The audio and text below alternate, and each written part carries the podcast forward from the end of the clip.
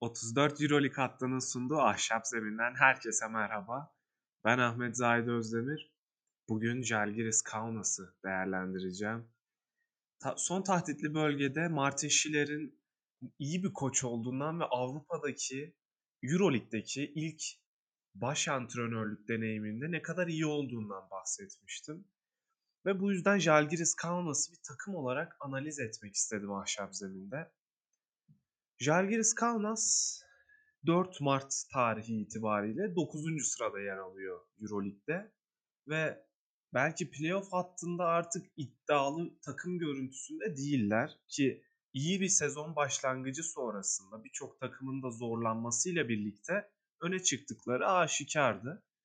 Yani takımlar yavaş yavaş toparladı. Jalgiris Kaunas da biraz düşüşe geçmiş oldu böylelikle hem sıralamada hem de oyunlarının da artık e, biraz düştüğünü gördük.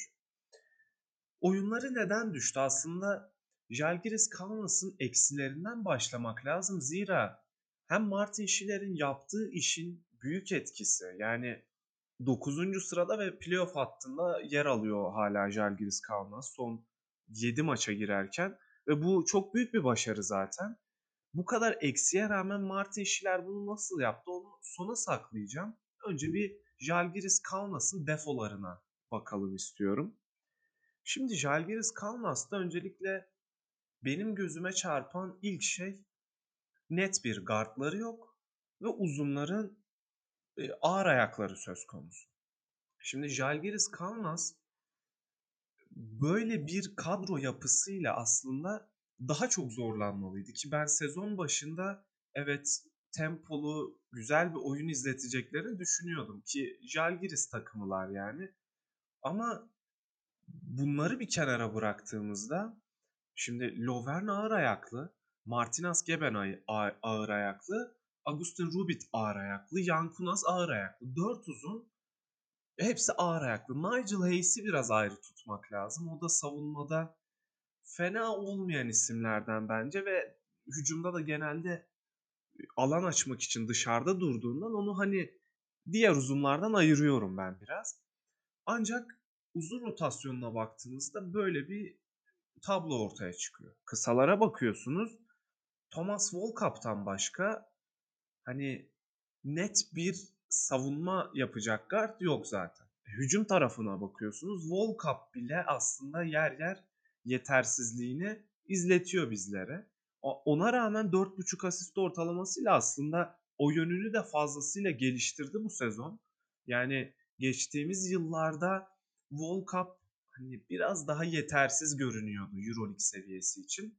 Ancak bu sezon biraz daha ayrıştı bence o açıdan. Yani onu onun gelişimini bu, bu açıdan tebrik etmek lazım ki ben Grigonis'in yükselişinde bu sezonki yükselişinde ve iyi oyununda onun etkisinin çok büyük olduğunu düşünüyorum.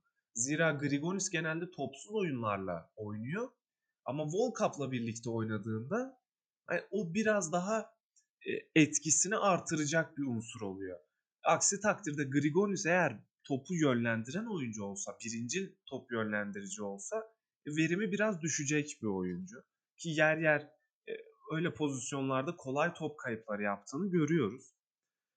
Şimdi çok kısıtlı bir kısa rotasyonu.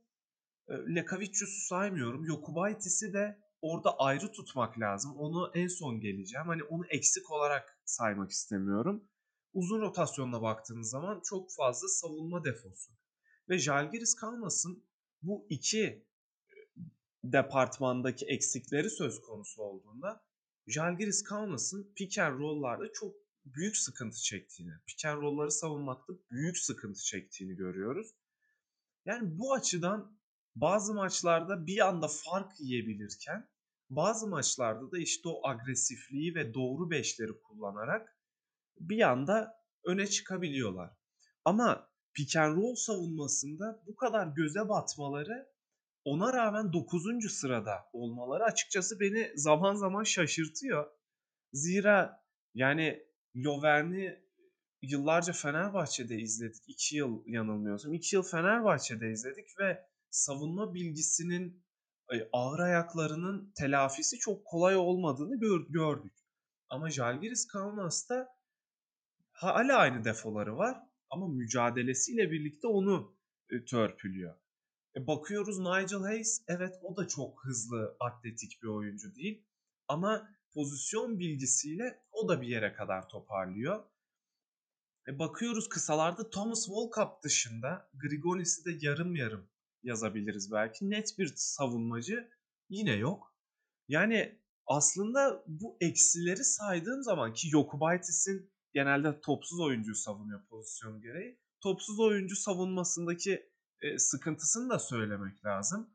Yani bu kadar eksiği niye sıraladım? Çünkü Jalgiris bu eksiklerin birçoğunu kapatabiliyor. Öte yandan son eksiğe geçtikten sonra artık Schiller'in neler yaptığına e, değinmek istiyorum. Şimdi Garino'yu aldı Jalgiris Kaunas yazın ve ben teknik Falcon'da Jalgiris Kaunas sezon öncesi kadrosunu değerlendiriyordum. Ve orada Garino'nun hani umarım sağlıklı bir sezon geçirir e, şeklinde bir ifade kullanmıştım. Nitekim Garino Euroleague'de oynayamadı. Yine kronik sakatlıklarından dolayı bir türlü e, forma giyme şansı bulamadı. Ve aslında bu kadro için çok değerli bir isim olacaktı eğer Garino oynasaydı. Zira dikkatinizi çektiği üzere kısalar ve uzunlar olarak çok net bir ayrım var Jalgiris'te. Yani belki Euroleague'de modern dönemde böyle birçok takım sayabilirsiniz. Ama 3 numara fiziğinde herhangi bir oyuncu olmaması çok aslında sıkıntı yaratıyor zaman zaman. Özellikle Yabusele gibi, Kalinic gibi belki hani Pierre gibi bu tarz e, forvetlere karşı biraz zorlandığını görüyoruz Jalgiris'in. Eğer öte taraflarda bir eksik gedik yoksa tamam ama eğer orada iyi bir forvet varsa, iyi bir forvet oyuncusu varsa şimdi ya kısayla savunmak zorunda kalıyor Schiller ya da Nigel Hayes'le savunmayı tercih ediyor. Bu açıdan aslında sürekli olarak sahada bir tane ters eşleşme diyebileceğimiz bir görüntü ortaya çıkabiliyor. Eğer rakip koç bunun üstüne giderse.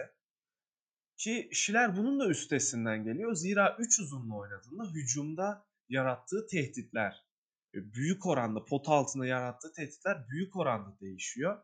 3 kısayla oynadığında genelde Jokubaitis'in çok top yönlendirdiği maçlarda çok etkili olduğunu görüyoruz. Jokubaitis'in 4 asist üstünde oynadığı maçlarda Jalgiris Kaunas 8 maçın 6'sını kazandı. Yani orada aslında 3 kısayla oynamanın da hani savunma dezavantajını hücumda kapatan bir Jalgiris var. E bakıyoruz zaten Grigonis kariyer sezonunu geçiriyor. 14.3 sayı ortalamayla takımı sürüklüyor. Şimdi orada Hayes varsa bir şut tehdidi. Orada Yokubaitis varsa iki yönlendirici, iki tehdit.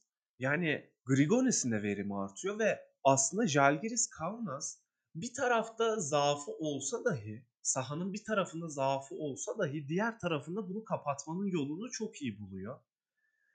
Ve hani şimdi ar- arada bir yerde Lovern'e değindim. Onun hücumda verdiği katkıya değinmek lazım bir de.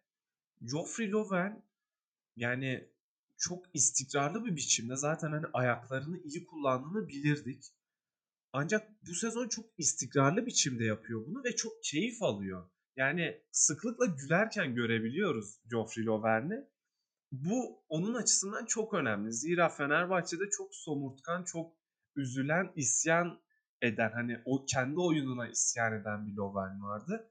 Ancak bu sezon hani hiç öyle bir emare göstermiyor ve hatta Kimki maçında yani tırnak içinde Kimki maçında kariyer rekorunu kırdı 29 sayıyla. Çok da istikrarlı bir oyun.